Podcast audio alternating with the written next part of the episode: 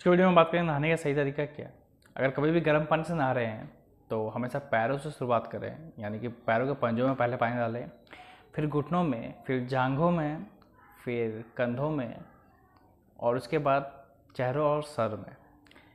यानी कि इस तरह से शुरुआत करनी चाहिए, यानी कि पैरों के पंजों से।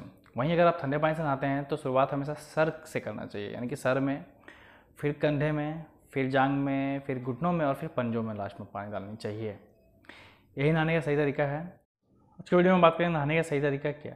अगर कभी भी गर्म पानी से नहा रहे हैं तो हमेशा पैरों से शुरुआत करें, यानी कि पैरों के पंजों में पहले पानी डालें, फिर घुटनों में, फिर जांघों में, फिर कंधों में, और उसके बाद चेहरों और सर में।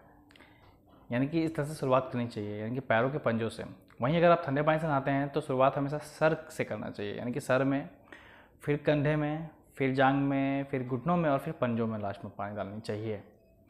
यही नहाने का सही तरीका है।